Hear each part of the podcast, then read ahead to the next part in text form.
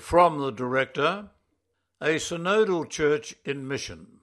The world in which we live is collapsing and may be nearing breaking point.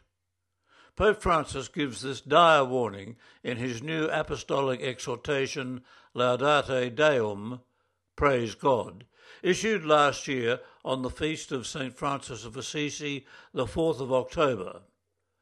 A follow up to his earlier 2015 encyclical Laudato Si on care for our common home. It is indubitable, says Pope Francis, that the impact of climate change will increasingly prejudice the lives and families of many persons.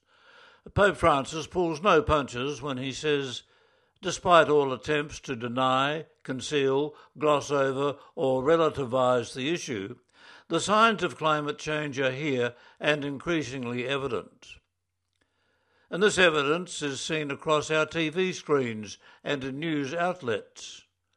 Last October in Gippsland, Victoria, we literally had bushfires one day and floods the next. And the impacts on the lives of people, animals, and agriculture were enormous. Uh, Pope Francis goes on to say the mentality of maximum gain at minimal cost, disguised in terms of reasonableness, progress and illusory promises makes impossible any sincere concern for our common home and any real preoccupation about assisting the poor and the needy discarded by society. What is needed is for all of us to undergo what Pope Francis calls an ecological conversion, to change our mindset and to come to the realization that we need to work together to save our planet. Pope Francis makes a heartfelt plea by saying every family ought to realize that the future of their children is at stake. On the feast of St. Francis of Assisi, Pope Francis opened the first session of the Synodal Assembly held from the 4th to the 29th of October 2023 on the theme For a Synodal Church communion, participation, mission. Upon completion of the first session, a synthesis report titled A Synodal Church in Mission was released by the Vatican. The report states Our assembly has taken place while wars both old and new have raged in the world, with dramatic consequences that are impacting upon countless victims. The cry of those who are poor resounded among us, of those forced to migrate, and of those suffering violence and the devastating consequences of climate change. The war between Israel and Hamas, which began on October 7, continues to bring untold destruction and loss of countless innocent lives. When will peace come? We cry.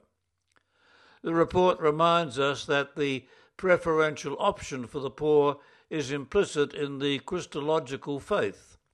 Jesus, poor and humble, befriended people in poverty, shared a table with them, and denounced the causes of poverty.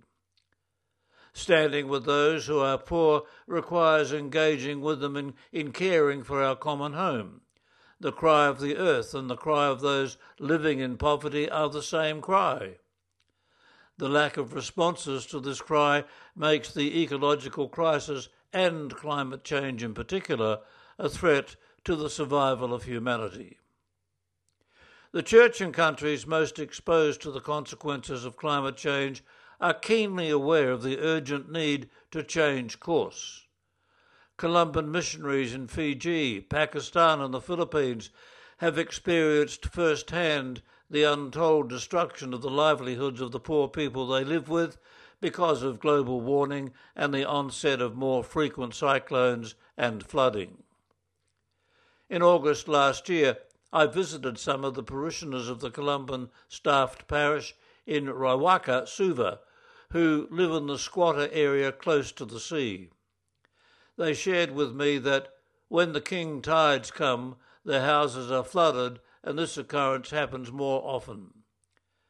Many Australians travel to Fiji to holiday in tourist resorts, Yet there is a, a side of Fiji that is hidden from plain sight those living in abject poverty and suffering the effects of climate change. Poverty is pushing Fijians and other Pacificans to try their luck in Australia, taking up arduous jobs in agriculture, aged care, and the meat industry, where there is a huge shortage of workers. I invite you to pray for the repose of the soul of Vanita Naidu, who passed away last November. Vanita was the manager of our Columban Mission Centre in Lower Hutt, Wellington, Aotearoa, New Zealand. She was a dedicated and loyal Columban co worker for over 30 years. Vanita is deeply missed by everyone in our Columban family. May she rest in peace. From the director with Father Peter O'Neill, who is Regional Director of Oceania.